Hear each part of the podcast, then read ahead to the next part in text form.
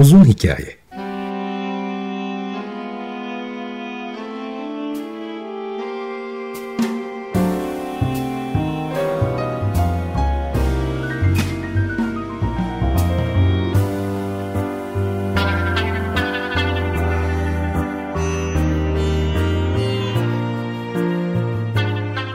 Hazırlayan ve sunan Muzaffer Çorlu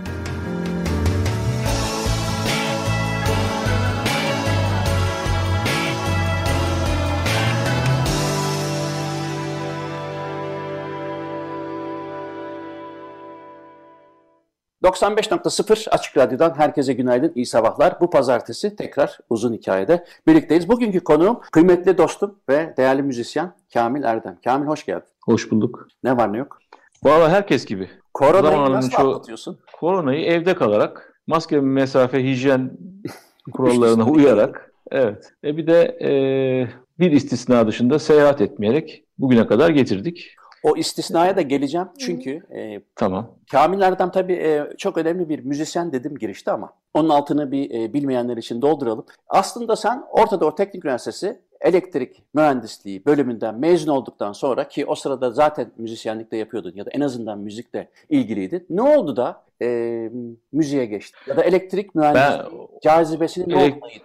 elektrik mühendisliği zaten hiç cazip oldu mu onu bir sormak lazım da. E, ben üniversite öğrencisiyken yarı profesyonel olmuştum. E, çalmaya başlamıştım. Misal işte Okay Temiz'den e, çalmaya başlamıştım. Daha çok yazları çalıyorduk tabii bir okul durumda kışın çalmaya mani olduğundan. Fakat ben ve bizim jenerasyonun çoğu istediği mesleği seçmemiştir. Bizim zamanımızda e, hani ne olmak istemiyorum sorusunun cevabı bile bir lükstü. Ben mesela doktor olmak istemiyordum, dişçi olmak, mimar olmak istemiyordum. Dolayısıyla e, ne olmak istediğimi bilmiyordum ama ne olmak istemediğimi bildiğim için iyi kötü bilinçli bir tercih yaptım e, diyebiliriz. O zaman da işte e, meslekten ziyade okul seçim, okul seçtim ve işte mühendislikler içinde de elektrik nasip oldu. E, fakat hiçbir zaman ben e, ne çocukluğumda bir radyoyu söküp tamir etme çalışmışlığım vardır, ne elektrikli aygıtlara e, bir merakım olmuştur. Bir şekilde yani mühendisliğin ve ODTÜ'nün cazibesine kapılıp o okula girdim.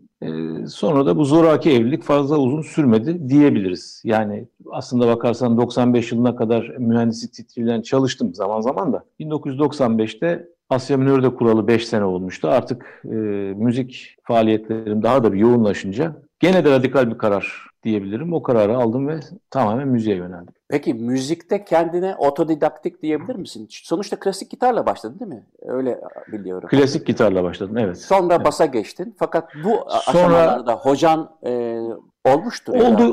olduysa da ben otodidaktım diyebilirim. Yani mesela klasik gitarda hiçbir zaman birebir ders almadım ben. Bas gitarda zaten almadım. Ee, kontrbasta biraz hani sonuçta klasik öğreti içinde olan bir enstrüman olduğu için orada bir e, hoca şeyinden geçip o da çok kısa bir süre oldu. Fakat yani bu müzik ve eğitim konusu yan yana geldiğinde hani ben e, müzisyen olmak için eğitim şarttır da dersem kendimden çelişkiye düşmüş olurum. Şart değildir dersem de kendimden çelişkiye düşmüş olurum. Çünkü biliyorsun biz seninle e, yıllarca e, Yıldız Teknik Üniversitesi Müzik Sahne Sanatları bölümünde hocalık yaptık.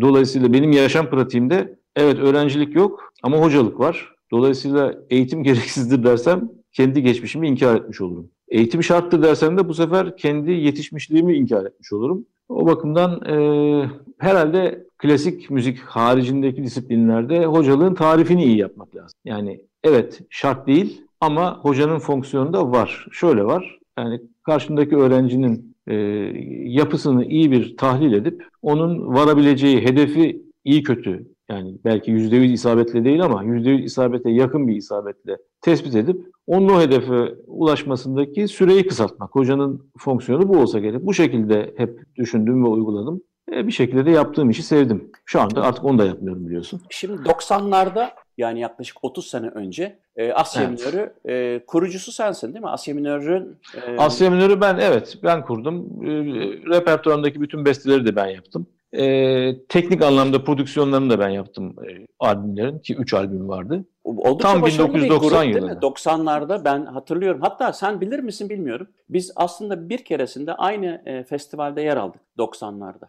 E, Kıbrıs, Magosa'da. Ee, o söylediğin 2000'di. Tam 2000, 2000 yılıydı. Ha, tamam, 90 Konuşmuştuk senden. Evet. Doğru doğru. Evet. 2000, Magosa'da. Evet, evet. Şimdi o zaman e, 1991'de mi? Ben şöyle bir baktım kuruluşuna. E, Değil, 90. Tam 90. Ha 90. E, o zaman evet. bir e, 10 yıl kadar e, birlikte olmuş o zaman bu grup. Ben daha kısa süreli sanıyorum. Hayır, 2003 en son konser. E, 1990 ilk konser, 2003 son konser. Hatta 1990'da yurt dışındaki ilk konser de iki Almanya'nın birleştiği gündür. 3 Ekim 90 mıydı? Yani öyle bir Ekim başları 92 Almanya'nın e, Erlangen'da konser vermiştik. O ilk konserdi. Son konserde Altınoluk'taki bir e, festival.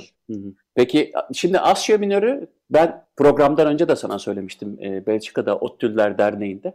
Baya birkaç jenerasyon sıcak olarak hatırlıyor. O yüzden de aklı, ilk konuyu oradan açtım ama muhtemelen de senin e, düzenli olarak söyleyebileceğimiz profesyonel yaşamında biraz Asya Minör'le mi başlamış oldu? Yoksa o Okay Temiz ve onun gibi müzisyenlerle daha önceden yaptığın müziklere de bir profesyonel gözle bakabilir miyim? Tabii bakarız. Asya Minör e, kurduğumda ben 30 ben de 30 yaşındaydım o zaman. 31 hatta. Dolayısıyla e, bir profesyonel geçmişim vardı. Hı. Asya Minör benim e, tamamen müziğe yönelmemi sağlayan proje oldu. Yani e, mühendislik, müzik hep paralel ilerledi. İşte belli kaygılardan e, biliyorsun. E, Asya Minör'deki konser yoğunluğu öyle bir duruma geldi ki artı tabii albüm çalışmaları. Yani hem zamanımı, zamanımın büyük kısmını, zihnimin ise tamamını müzik işgal ettikten sonra artık e, ben mühendisliği kalıcı olarak e, bırakma kararı aldım.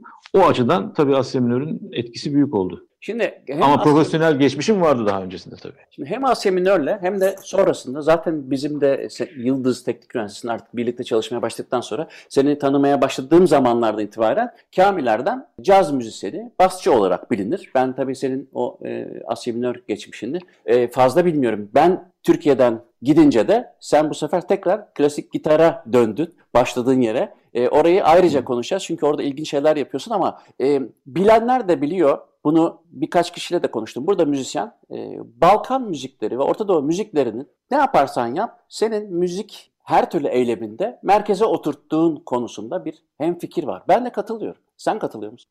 Var. Var ama ondan ibaret de değil. Yani aslında müzikle alakam sadece çalmak ve sadece profesyonel e, icra değil. Hepimiz bir kere öncelikle müzik severiz. E, dolayısıyla da yoğun bir şekilde müzik dinliyoruz. Şimdi bu açıdan bakarsan yani sadece bir müzik sever ve müzik dinleyicisi açısından bakarsan e, ben zamanımın çoğunu bu bahsettiğin Balkan ve Orta Doğu müziklerini dinleyerek geçirmiyorum. Yani benim dinleme geçmişimin ki artık e, hani kaç bin saattir bilmiyorum. E, ya cazdır, şu aralar klasik müzik ve bu tabii dönem dönemde değişir. Ama elbette her zaman bir e, artık moda tabiriyle damarlarımızda var. E, ile mi açıklayacağım onu bilemiyorum. Yerel müziklere bir merakım var. Mesela e, adı üzerinde hep bir tartışma vardır. Ee, Türk müziği mi, klasik Türk musikisi mi, Osmanlı müziği mi? Yani bunu bir makalede de değindim bu çelişkilere.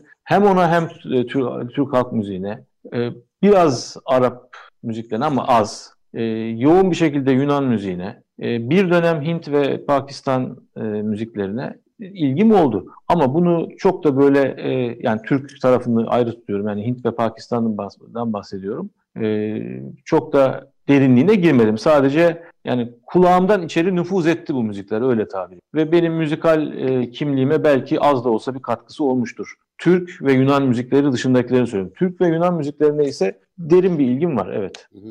Peki bu e, şey albümü ne zaman çıktı? E, Ot Tango. Sanırım yine o adla e, değil mi? Albümün adı da Ot Tango olarak mı? Yoksa... Albümün adı Ot Tango'ydu evet. Evet ilk parçası Aa, 2000, 2007 ya da 8 olsa 2008 saat. Evet 2008. 2008. O kiminle? Kamillerden Kuartet'in onda O bir... Kamillerden Kuartet diye şey yaptı ama onun müzikal yani bir Asya Minör gibi değildi o. Şimdi o da bu da enteresan tabii yani gruba isim veriyorum. Bütün müzikler bana ait. Benim adıma bir kuartet oluyor. E, müzikal katkı olarak e, Alman flütçü ki Hollanda'da yaşar o da. E, Mark Alban Lotz'un da çok büyük katkısı var. Hele hele geçen e, Mark oradaki kayıtlardan bir tanesi, kendi bestesi olan bir tanesini yayınlamış. Ben de epeydir dinlemiyordum. E, bizim Fatih Ağızkalı vardır. Udi benim hani Türk müziği e, camiasından en beğendiğim ve en çok birlikte çalıştığım ve çalışmak da istediğim müzisyenlerden biridir. Her ikisinin de çok büyük katkıları oldu. Yani e, o tango albümü e, benim çok içmesinden bir albümdür. Hatta şöyle söyleyeyim hani müzikteki e, tek fiziksel boyut derinlik olsa gerek. Hani en boy yükseklik diye üç tane bir geometrik boyut vardır. Derinliğin e, bu manada tanımı da zor ama müzikteki tek boyutta derinlik benim herhalde en e, derinlik boyutu olan albümüm odur diye. Bir de birinci Asya Minör albümü diyebilirim. Çünkü artık hani aradan 30 yıl geçtikten sonra daha böyle bir tarafsız gözle bakabiliyorsun ve kendi yaptıklarını eleştirebiliyorsun. Bunlar geçmiş 3-5 yıl olan albümler olsa belki bu kadar e, objektif olamayabilirdim. İstersen o albümden ilk parçayı, o tangoyu dinleyelim. Sonra hem tamam. müzikteki derinliği hem de Türk müziği mi, Türk musikisi mi e, o konuda yazdığın makaleden başlayarak devam edelim. Tamam. Evet Kamil Erdem'le birlikteyiz. Devam ediyoruz. Biraz önce Ot Tango'yu dinledik. Ot Tango e, o albümün tamamını bir yılda mı kaydetmiştiniz? Ben çünkü hatırlıyorum. Hayır hayır. hatırlıyorum. Yok. Hollanda'da bir turne yaptık. Tamam. Yanılmıyorsam 5 konserli bir turne yaptık. E, kayıt, kayıtları da Hollanda'daki bir e, stüdyoda yaptık. Utrecht'te hatta. E, sonra miksajını ve e, masteringini de Türkiye'de yaptık. Hı hı. Yani bir yani. sene sürmedi de e, iki aşamada işte belki arada bir iki üç ay varsa e, albümün bir ürün olarak çıkması işte belki üç dört ay sürmüştür. Peki şimdi e, beni çok ilgilendiren bir nokta var senin müzik hayatında. O da klasik gitara çok hardcore bir giriş yaptın. Dönüş yaptın mı desem, giriş yaptım desem ben bilemedim. Onu sen dönüş. Dönüş olarak. Dönüş. Yani o, o giriş için biraz tabii artık e, fazla geç oldu. Fazla büyüdük giriş için.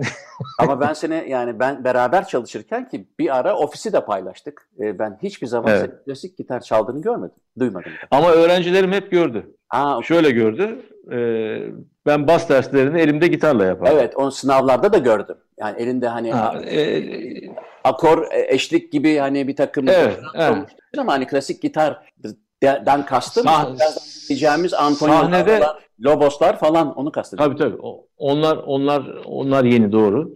Yani klasik gitarı aslında ben albümde de çaldım. Mesela 3. Asya Minör albümü e, Kedi Rüyası'nda bir parçayı e, gitarla çaldım. Üzerine de baslan çaldım. Yani o canlı kayıt olmayan yegane e, parçadır. İstanbul isminde bir parçaydı. E, sahnede de birkaç kez çaldığım oldu. Fakat e, Latin Amerika klasikleri yani işte Antonio Lauro, Villa Lobos bunları çalmam doğru. Yenidir. 3 sene kadar oldu diyelim. Aslında hani o emekliliğime yakın günlerde başlamıştım. Gitar jürilerine hep girerdim ben. Evet. Hatta beraber de senden çok girdik. Ee, o gitar jürilerine girmiş olmamın da bir etkisi oldu. Yani çocuklar çaldıkça hani bir müzisyen ve gitar gitarist olarak değerlendirme yapıyoruz ama e, yani repertuara aşina değildim aşina olmamak bir tarafa. Bilmiyordum da fakat yani içimde şöyle ben bunları çalarım yahu hissi oluştu. Sonra da e, bir yerden başladık. Fena da gitmedi. İşte yani, sen biliyorsun. Sen bizde olsa. E, jürideyken gizli gizli repertu repertuara ısınıyordun yani çaktırmadan aslında. Çünkü hemen hemen her evet. şeyde sınavda vardın. Çünkü hani Yıldızı Teknik Üniversitesi'nin o zaman yani müzik bölümünün en sevdiğim tarafı oydu. Ben kendimi birden e, Türk halk müziği jürisinde bulabiliyordum ya da işte bazen keman jürisinde bulabiliyordum. Hani benim katkım ne olurdu bilmiyorum ama o durumun bana katkısı çok fazla olmuştur. Böylece Olur, ne bileyim evet. bir e, Erzincan güzellemesi öğrenmişimdir ya da işte Yozgat Ağıdı dinlemiştim. E, bilmiyorum sürmelisi midir ama yani Yozgat Ağıtı'ydı parçanın adı. Ondan sonra o parçayı e, epey bir ya çok sevdim. O şekilde ben mesela bağlama çeşitlerini öğrendim falan. Hani o eklektik davranış bence Yıldız Teknik Üniversitesi'nin en güzel taraflarından biriydi. Ama demek ki sen orada aslında bayağı bir klasik hep girdin. Yok. Ben yani be, şimdi benim gitar jürisi hatırlamıyorum. Benim benim gitarla olan afinitem senin Yozgat ağıdıyla olanınkinden biraz farklı tabii onu söyleyeyim. Muhakkak farklıdır. Ben, ama e, repertuara yabancıydım doğru. Yani klasik klasik derken ben gene barok çalmıyorum. Gene Avrupa mesela gene İspanyol şeylerine evet. girmiyorum hiç. Ama Latin müzik aslında cazla klasik arasındaki gitar müziği çerçevesi içinde tabii. E, cazla klasik arasında çok iyi bir köprü. Yani o e, artikülasyona bayağı bir aşina olduğum için sonradan da yani doğru tercih olduğunu görüyorum. Doğru karar olduğunu görüyorum. E, Latin klasikleriyle kendimi sınırladım. Teknik anlamda çok büyük katkısı oldu ve kondisyon bakımından. E tabii daha Ama ben e, e şimdi 3-4 sene önceydi sen Belçika'ya geldin e, evet, hatta çalmıştın. Evet. E, geçenlerde de an, artık Antalya'da yani gitar festivali açılış konserine çıkmak mesela bizim için önemli bir şey. Bir gitar açılış konserini çalmak. E şimdi sen açılış konserleri de çaldığına göre artık o tekniği de e, sindirmiş olmalısın görmeyeli.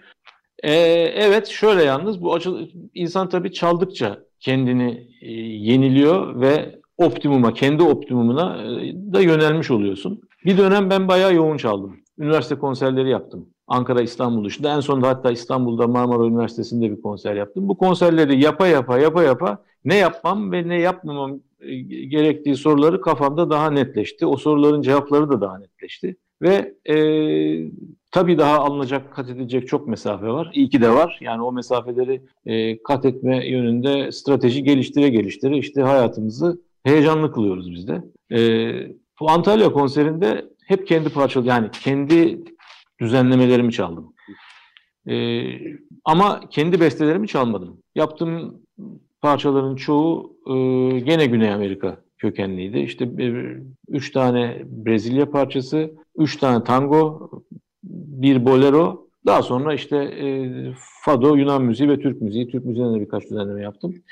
E, bir müzisyen olarak benim yansıtabileceğim en iyi müzik nedir? sorusundan yola çıkarak böyle bir repertuar oluşturdum. Çünkü hani, her müzisyende olmaya, olmayabiliyor bu. İlla bir avantajdır da diye iddia etmiyorum ama benim farklı müzik türlerinden zevk almak ve çaldığım enstrümana yansıtabilmek gibi bir e, özelliğim var. O halde bu özelliği kullanıyorum, kullanayım istiyorum ben de. Yani tabii gene sınırlı. Her müziği, her hoşuma giden müziği çalabildiğimi söyleyemem. Ama e, bir tango, bir e, işte Brezilya müziği, bir Küba müziği, e, fado, Yunan müziği bunların e, artikülasyonuna da aşina olduğumu ve belli bir çalışma e, disiplini sonrasında enstrümana yansıtabildiğimi düşünüyorum. Dolayısıyla Antalya konserinde hani repertuarımı da optimize etmiş, yani şu andaki koşullara göre optimize etmiş olarak çıktım. Güzel de olduğunu tahmin ediyorum. Yani e, eksik eksikler daha hala çoktur ama dediğim gibi bu eksikler zaten bitmez.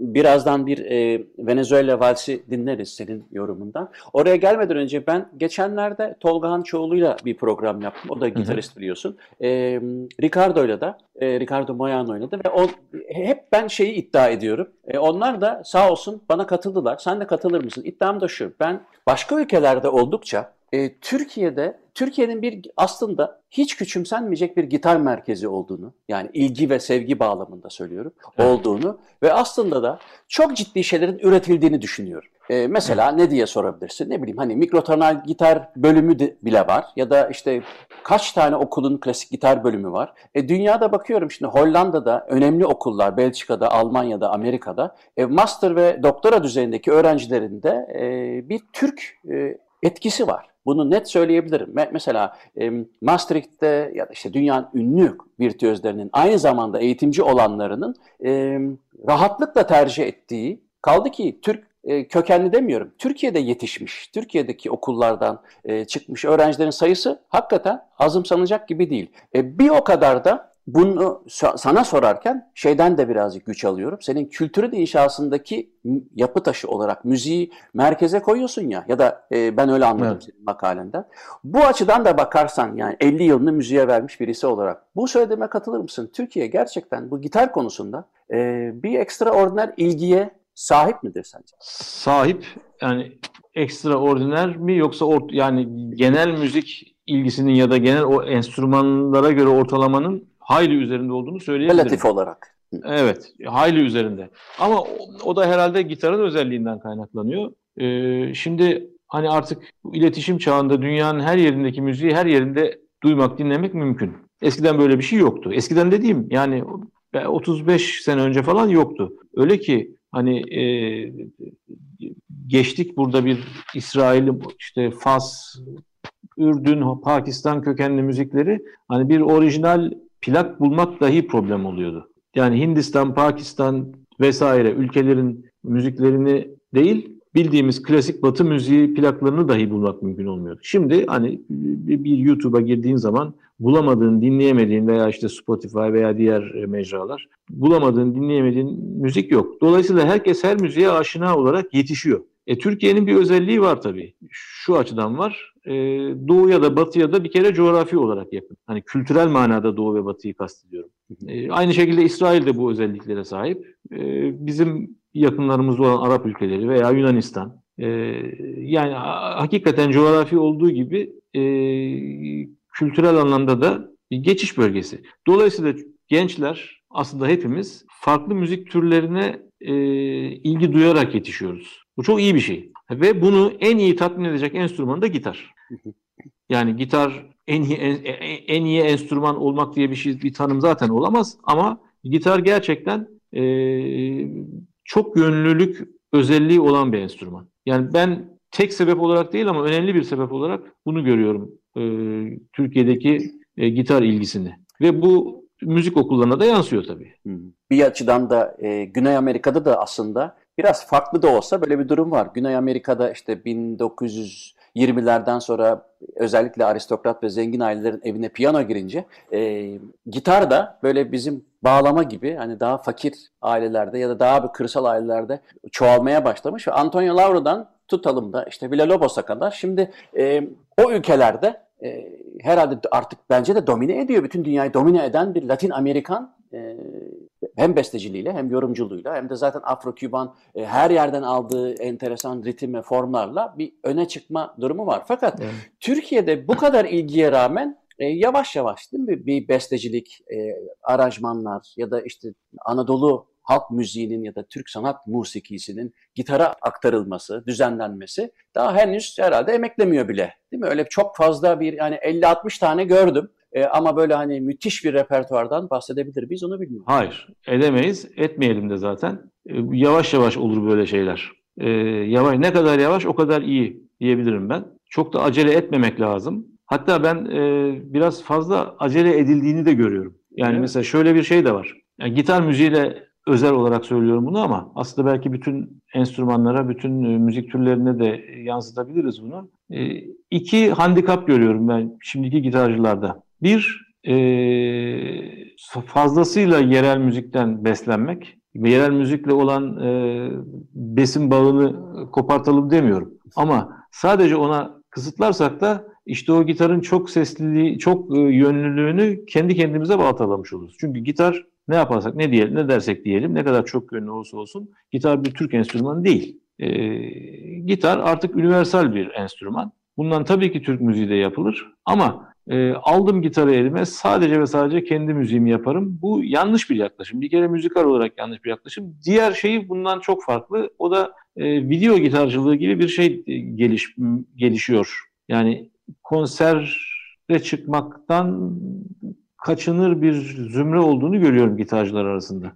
Sadece videoya, yani bu çünkü var dünyada böyle bir şey var ama e, bunu e, bunu bugünlerin ya da teknolojinin bir e, tehlikeli yan tesiri olarak görüyorum ben. Çünkü konserin şeyi ama konuyu tabii saptırmış oluruz. Bunu sadece değinip bırakayım. Şeye gelince e, yani o repertuarın senin dediğin gibi yavaş yavaş olmasını ben e, sakınca değil tam tersi e, bir gereklilik olarak görüyorum. Varsın yavaş olsun ama sağlam olsun. Yani derleye derleye göl olur diyorsun. Derleye derleye göl olsun evet. Yani e, ve nasıl diyelim bu işlerde eğer acele edersek yüzeysellik kaçınılmaz olur. Evet ben burada e, başka türlü düşünüyorum. E, ama sonuçta e, üretimin hani daha işte rafine olması açısından değil de yani ne kadar çok olursa sonuçta onların içerisinden daha anlamlıların istatistik olarak daha fazla e, aktarılması daha kolay olur diye düşünüyorum ama tabii e, sonuçta şöyle de bir şey var. Benim belki de o tarafa e, bakmadığımı da düşünüyorum biraz. E, kötü örnekleri nasılsa elenir gider e, diye gördüğüm için zararlı e, olarak okumuyorum. Şimdi aslında bunun e, kriteri belli. Gitar bir kere uluslararası bir saz, uluslararası bir enstrüman. Dolayısıyla e, her zaman iki tane kriter vardır. Bir, zamandan bağımsız olmak, iki, mekandan bağımsız olmak. Eğer burada yapılan bir müzik e, ve bugün yapılan bir müzik bundan 30 sene sonra da çalınacak olursa tabii 30 değil o belki 300 ama ona biz şahit olamayacağız. E, ya da bugün yaşayan insanlar şahit olamayacak. E, ve bir de dünyanın farklı yerlerinde eğer e, çalınır hale gelirse bu uluslararası bir değer kazandığını gösterir. Mesela gitar müziği, yani Türkiye iltisaklı gitar müziği deyince aklımıza ne gelir? Koyun Baba gelir değil mi? Yani bütün artık gitar, önemli gitaristlerin repertuarına girmiş e, ve hakikaten de çok güzel bir eser. Ama bunun altında bir, bir İtalyanın imzası var. Şimdi bu da mesela düşündürücü bir şey. Carlo Dominica. Evet. evet. E, çünkü yani neden öyle? Ee, işte burada bir yani Carlo belki bir Türk kadar Türkiye'yi tanımamış ama e, çok sağlam formasyonlu bir müzisyen ve o gözle bakmış neyi derleyeceğini veya nasıl derleyeceğini, neye nasıl elde edebileceğini, bu, bu, bu, bu ülkeye ait e, seslerin gitara nasıl yansıtabileceğini demek ki iyi etüt etmiş ve iyi de bir sonuç yakalamış. Tabii çok da bunu ben yani. ben söylemiyorum bunu. Benim müzik zevkime hitap edip etmediği de önemli değil. Anladım. Carlo'nun ne dediği de önemli değil. Sonuca bakıyorum. Yani sonuç evet. her taraf koyun babayla yıkılıyor. Demek ki evet, çok da iyi gitarcılar çalıyor bunu. E, tabii. Demek ki e, tutmuş. İşte bu kriter budur. Ben bunu diyorum. Şimdi bu duruma gelen başka Türkiye kökenli eserlerin ortaya e, çıkması için zamana ihtiyacımız var. Bu işler hani aceleye gelmez. Benim şeyim acele yapmak da bir yasak değil tabii yani. Müzikte yasak olmaz zaten. Ama hani e, büyük ihtimalle yüzeyseldir. Üflediğin zaman darmadağın olur. Şimdi e, istersen e, Antonio Lauro'dan Nelly'yi dinleyelim. Sen çalıyorsun bunu. Tamam. Videoya çalıyorsun. Konserinden Efendim? video videoya çalmışsın. Videosu e, e video, tabii bu video. E, şey kayıt mı o? E, sadece e, YouTube için yaptığın şey mi yoksa bir de ayrıca oraya mı çaldın? Yani Hayır, onun, bu o kayıt o başka bir yerde kaydı yok değil mi onun? Yani yok anladım. başka yerde. Bu profesyonel kayıt. Yani bir e, ama şey kayıt yani canlı kayıt. Yok güzel. Ben Gö- e, o kaydı görüntü ses beraber kaydedildi ama profesyonel bir ses stüdyosunda kaydedildiği için kaliteli bir ses. Şimdi yani ben e, evde kayıtladım. Nereye dinleyeceğiz ama senin Antonio Lauro'ya karşı, e, onun eserlerine karşı bir şeyin var. Beğeniyorsun hakikaten. Çok da çalıyorsun. E, evet. Yine o kapsamda mı görüyorsun? Yani o e, hem gitar, Latin Amerika, e, formlar ve e, daha da gitarı gitar yapan bestecilik yönünden mi seni heyecanlandırıyor? Çünkü çalmadın, yani bayağı bir Laura çaldığını biliyorum ben. Evet, e, valslerinin çoğunu çaldım. Çoğunu yani geçtim tabir edilir. Hani e, konserlik değil belki hepsi ama ama konserlik çaldığım da epey oldu. Hatta suite'ini baştan sona çaldım. Ee, evet. Yani Laura'da gerçekten hani gitar besteciliği sınırları içinde dahiyane buluşlar var. Ben öyle görüyorum yani ben hani gitar et, bestecilerini çok etüt etmişliğim falan yoktur hani sizler gibi bilmem ama yani e, hakikaten enstrümandan e, yüzde yüz verimle e, yararlanıyor. Tabii çok da iyi de bir gitarcı. Onun da etkisi var mutlaka. E, yazdığı bazı şeyleri çalmak da çok zor. Hani e, şu anda YouTube'da onun bir kaydı da var. Gerçi şey bir kayıt. Yani net bir kayıt değil ama hani oradan da bu yani gitar gitar bestecilerin dışında gitarcılığı hakkında da e, izlenim almak mümkün. Hakikaten müthiş müzikal ve teknik olarak da kendi kendini beğenmezmiş pek öyle okumuştum ama yani teknik olarak da e, çok çok üst düzeyde bir gitarcı. E, yani işte o zamanlar bir Venezuelalılık şeyiyle o da bir e, ulusal kimliğiyle çünkü akım öyle bir akım o ağırlar. E, yani etnik müziklerin çağdaş müzikle harmanlanması ya da kaynaştırılması akımlarının olduğu zamanlar. Fakat tabii Laura'da Batı müziği, klasik Batı müziği etkisi de var biliyorsun. Tamamen Venezuela valsleri ne etkisi altında yazdığı müzikler de var. Ama hangi etki altında yazarsa yazsın e, gitarı hani kaç perde var çarpı o kadar e, te, e, çarpı altı tel e, nota nota nokta nokta e, bilen bir şeyle yazmış. Bilmiyorum yani dahiyane buluyorum yaptığı besteleri. Nelly'i dinleyelim sonra devam edeceğiz. Tamam. Müzisyen Kamil Erdem'den dinledik. Kamil şimdi senin e, yazın e, okuduğum 3-4 tane yanılmıyorsam 4 tane makalende e, sana soracağım bir sürü soru vardı. Dedim ki ben onu sana radyo programında sorayım. E, bakalım. Hakikaten merak ediyorum. Bunlardan bir tanesi böyle bir e, dertli dertli yazmışsın. Onu hissettim. e, ve e, ne olacak? Bizde dert bitmez. ne olacak bu memleketin haline? E, geldim ben okudukça. E, fakat e, hoş şeyler de var. Mesela hoş şeyler de var derken şunu kastediyorum. E, enteresan bir tecrübe. Mesela e, hep iki arada bir derede kalmışlığı vur, vurguluyorsun. Dört makalen değil mi? Dört makalen oldu bu yazın. Beş, beş makale beş. yazdım. Ben dördünü okudum. E, hepsinde öyle bir şey hissediyorum. Bu coğrafya mı artık bu kültür mü? Bu kültürün inşa sırasında başa gelenler mi? Mevzuatlar mı? Nereye elimizi atsak senin makalelerinden ben onu hissettim ki bir iki arada bir derede kalmışlık var. Osmanlılıktan Cumhuriyete, işte Türk musikisinden işte halk müziğine her açıdan bir e, biraz önce bunu olumlu bir özellik olarak anlatmıştım. Gitardan bahsederken Türkiye'nin e, hem batıya hem de doğuya kültürel açıdan yakın oluşu, geçiş ülkesi oluşunun avantajından bahsetmişsin mişsin ama e, bu yazılarında da sanki bunların bir de e, madalyonun öbür tarafına bakmış gibisin.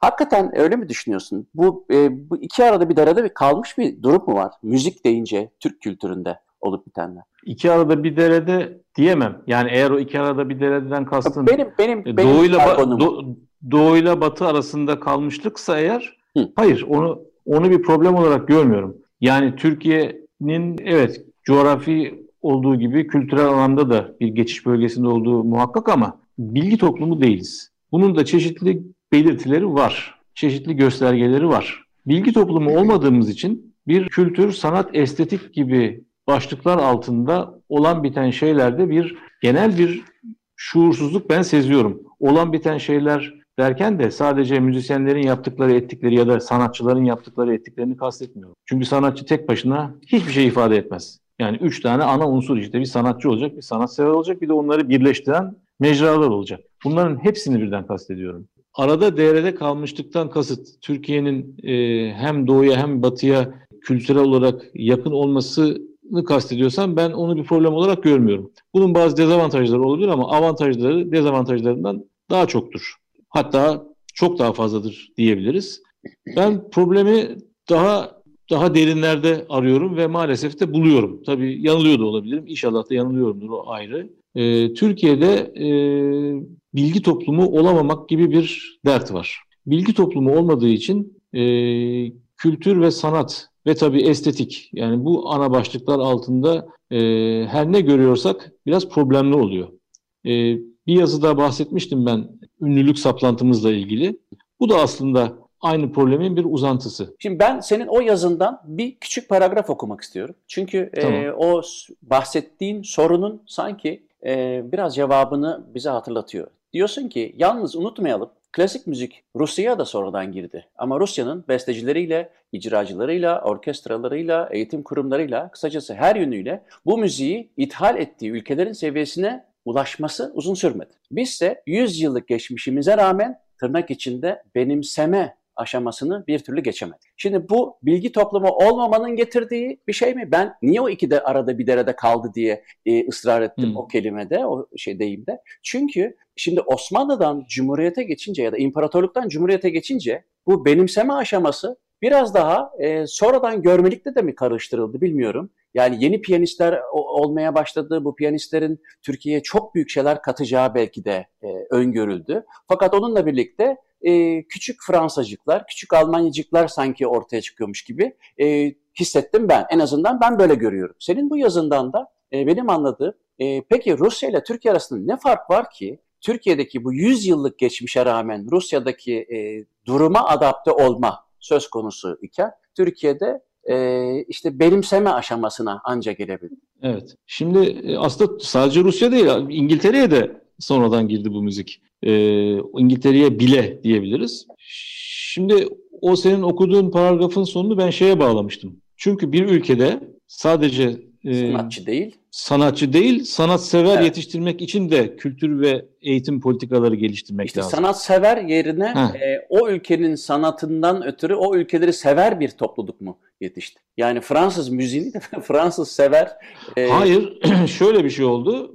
E, onu da gene aynı yazının devamında şey yaptım. Tür, e, bu bir e, statü göstergesi olarak benimsendi. Algılandı ve benimsendi. Yani klasik müzik dinlemek veya işte daha sonraları son 30 yılda e, caz dinlemek e, insanlara e, toplumsal bir e, statü kazandırıyor inancı oluştu oluşturdu. Yani bu son derece sağlıksız bir şey. Ama bunun ben doğru olduğunu da düşünüyorum. Ee, biraz acımasız bir örnek olacak ama yani kendi fikrim olmadığı için e, rahatlıkla söyleyebilirim. E, bundan tam 30 yıl önce Ankara'da Gece Bar diye bir e, müzik mekanı vardı. Kısa bir süre açı, açık kaldı. 3 sene en fazla. Ama önemli de katkıları oldu. Şimdi bu e, gerçekten güzel müzik yapıldı. Hatta ben de defalarca çaldım orada. Bir seferinde bir cumartesi akşamı oraya geç bir saatte vardığımda e, canlı müzik bitmiş ve çalınan canlı müzikle hiç alakası olmayan bir disco müziğinde insanlar dans ediyordu. Ben de işte kalabalık bir ortam, bir, bir e, az tanıdığım, arkadaşım diyemeyeceğim kadar az tanıdığım e, bir e, ODTÜ mimariden mezun. O zaman da işte genç bir mimardı demek ki. Onun yanında e, dikeldim diyeyim. Bana döndü dedi ki ya dedi şu insanlara bak dedi. Dans eden e, e, gençleri kastediyor. Genç dedi değil mi? Yani bizim yaşıtlarımız hatta belki bizden büyüklerle. Bunlardan dedi neden hoşlandıklarını e, bilmelerini beklemek çok fazla olur da neden hoşlanmadıklarını bilmelerini yani neden hoşlanmadıklarını dahi bari bilseler dedi. Bana çok acımasız gelmişti bu e, tespit ve hatta şaşırdım yani durup dururken bunu ve üstelik niye bana söyledi diye. Fakat e, bak 30 yıl sonra gene hatırladığıma göre e, demek ki bende iz bırakan bir tespit olmuş bu. Yani bu, bu ne demektir? Biraz önce söylediğim hani bir kültür sanat bilinci algısı e, gelişmemiş olduğunu gösterir. Üstelik orada o anda dans eden e, insanların çoğu e, Ankara'nın iyi okullarında yetişmiş, e, iyi meslek sahibi, işte muhtemelen bir ya da iki yabancı dil bilen bir e, zümre. Ama bunu e, yani sadece Ankara değil tabii Türkiye'nin geneliyle de şey yapabiliriz,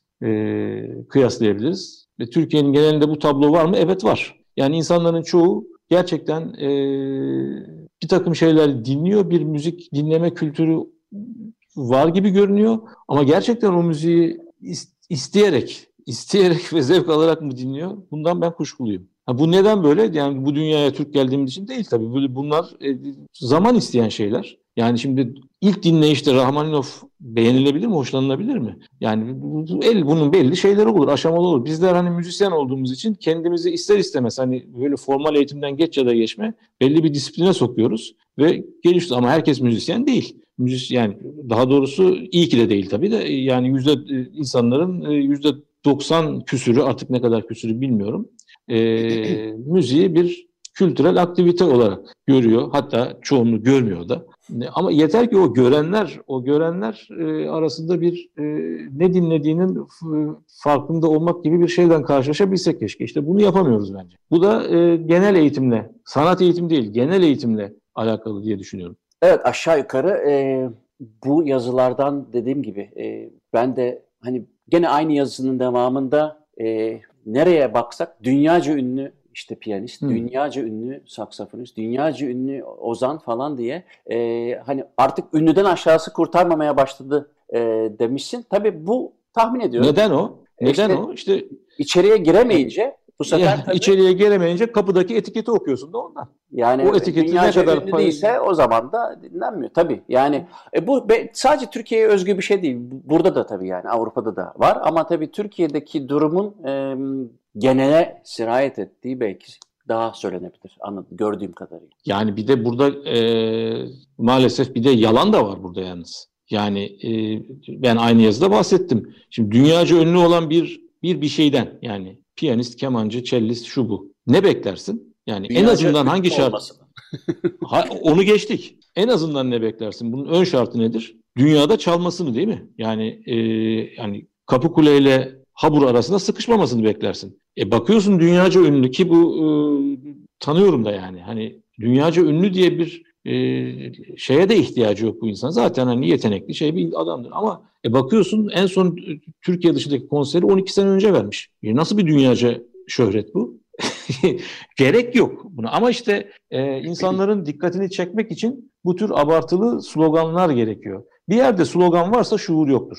Konu ne olursa olsun. Konu ne olur? İster siyaset, ister sanat, ister spor, ne olursa olsun. Slogan eğer e, tahakküm ediyorsa şuur aramam ben. Bulamam da zaten ararsam. Şimdi diğer yazında e, Türk müziği mi, Yunan müziği mi güzel bir, hoş Aa. bir yazın var. Ona geçmeden istersen Hı. tam da e, yerine denk geldi. Şimdi Sakena dans dinleyelim ama bunun e, hikayesini anlatır mısın? Sakene dans. Ben ilk kez 1985'te Yunanistan'a gitmiştim. Ee, daha o zamanlar YouTube yoktu. YouTube'un olmasına da herhalde bir 20 sene falan vardı. E, dolayısıyla e, bir ülkeye ait müzikleri o ülkeye gidip oradan işte kaset, e, CD, CD belki yok CD vardı. CD alarak şey yapıyordu. Plak vardı tabii o zamanlar. İşte o Yunanistan'a ilk gittiğimde e, birçok kasetle döndüm. E, çağdaş bestecilerinden Yunanistan'ın hala da yaşıyor Allah ömür versin. E, Stavros Sarhakos'un e, Sakena Dans ismini parçasını çok beğenmiştim. Enstrümantal bir parça bu. E, bunu işte demin de konuştuk. Hani dünyadan çeşitli izlenimlerimi gitar müziğine e, yansıtmaya çalışıyorum. Bu da onlardan bir örnek. Sakena Dans'ın e, gitar yorumu. Evet abi. Hasapiko. Evet Kamil Erdem'den Sakena Dans'ı dinledik ve programın son kısmında e, gene bir makalenle bitirelim ama e, önce tabii Türk mü Yunan mı makalesinden Hı-hı. bir küçük paragraf okuyacağım e, müsaade edersen. Tamam. Türk müziğini öğrenmek, araştırmak veya bilgilerini geliştirmek için Türkiye'ye gelen birçok Yunan müzisyen, müzikolog ve müzik öğrencisi tanıdım. Umalım ki Yunanlıların müziklerindeki Türk unsurunu kabullenmekte artık beis görmediklerinin bir işareti olsun. Gene umalım ki bu işaretin bir de karşılığı olsun. Şimdi bu e, makalede çok e, can alıcı bir nokta. E, ama burada tabii e, hani yerden yere vurduğunu hissediyorum ben. Bunu biraz Değil. açalım. Bu makaleyi o hem okumayanlar için hem de ben okudum. Ben bu şeyi doğru mu çıkartmıştım? Yani e, yerden yere vurduğun şey şu. Ben öyle anlıyorum. Düzelt lütfen yanlışsa. E şimdi Türk mü Yunan mı diye e, içi boş bir milliyetçilik yapıp yok bu hani Musakka Türk müdür gibi, e, evet. Musakkas mıdır gibi bir noktaya gelmesinden ziyade artık yavaş yavaş hele şimdi bir de e, bu internet çağında e, Yunan müzisyenlerin, müzikologların Türkiye'ye gelmesi. Yani umalım ki Türk müzisyenlerin de oraya gidip bunun, bu ortaklığın araştırılma, araştırılmasının çok e, şeyler katacağını söylüyorsun ama e, buna da umuyorsun. Yani olur mu emin evet. de değilsin. Evet. Değilim. Yani çünkü e, ya mesele şu. Gene aynı yazıda bahsettiğim kültür milliyet kılıfına sığmaz. Sığmıyor. Çünkü e, ülkeleri siyasi sınırlarla birbirinden ayır, ayır, ayırıyoruz. Bu siyasi sınırlar bazen bir akarsu oluyor, bazen e, düz çizgi. bir çizgi oluyor, e, bazen bir sıra daha oluyor. İşte o akarsunun doğusu Türkiye, batısı Yunanistan diyebilirsin. Doğusu Türkiye, batısı Bulgaristan diye. Böyle de bütün dünyada böyle zaten. Ama e, gel gör ki kültür bunu bilmiyor. Kültür bunun farkında değil. Yani ben e, işte Meriç Irmağı'na kadar Türk'üm, onu geçtikten sonra Yunan oldum demiyor kültür. Tuna'nın beri yanı Avusturyalı değil yani.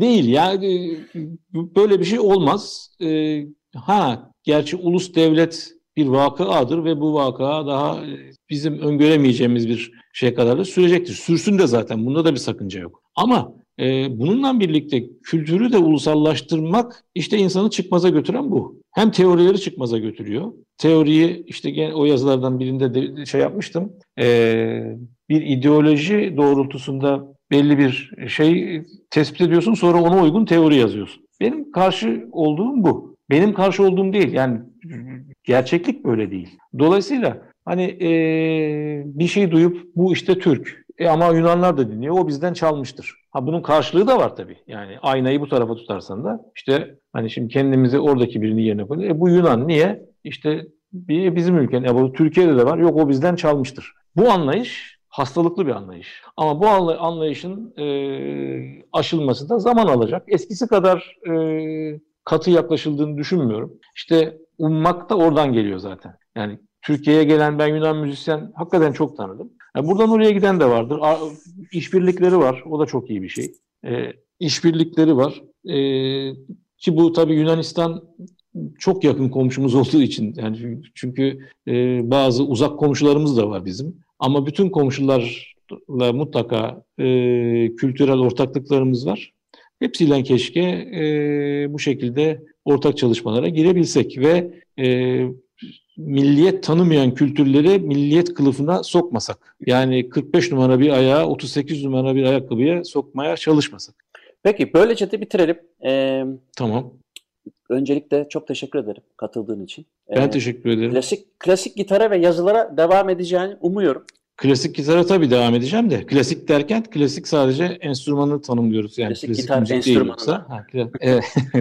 Yazıları bilemiyorum. Tabii ki yazmak istiyorum. Aslında bir, birikmiş konular da var ama e, şu Antalya Festivali girince ben özüme döndüm ve gitara çok ağırlık vermeye başladım. Yazılara da ara verdim. Ama yazacağım. Var. Hatta mesela belki ilk yazının konusu olur mu ama mutlaka yazmak istediğim Türkiye'deki caz festivallerinin e, kimlik sorunu üzerine mutlaka yazacağım. Kolay gelsin. Tekrar teşekkür ederim. Teşekkürler. Ben teşekkür ederim ee, Muzaffer. Bana ulaşmak için Muzaffer Coğlu Gmail adresini kullanabilirsiniz. Muzaffer Twitter account'undan da program ayrıntılarını öğrenebilirsiniz. Program tekrarları Spotify ve YouTube'da podcast olarak yükleniyor. Haftaya görüşürüz. Hepinize günaydın.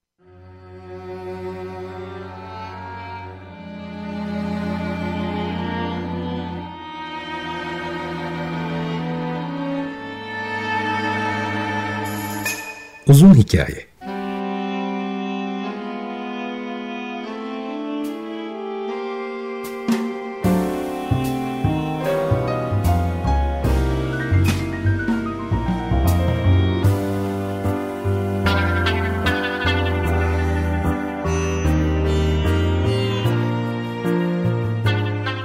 Hazırlayan ve sunan Muzaffer Çorlu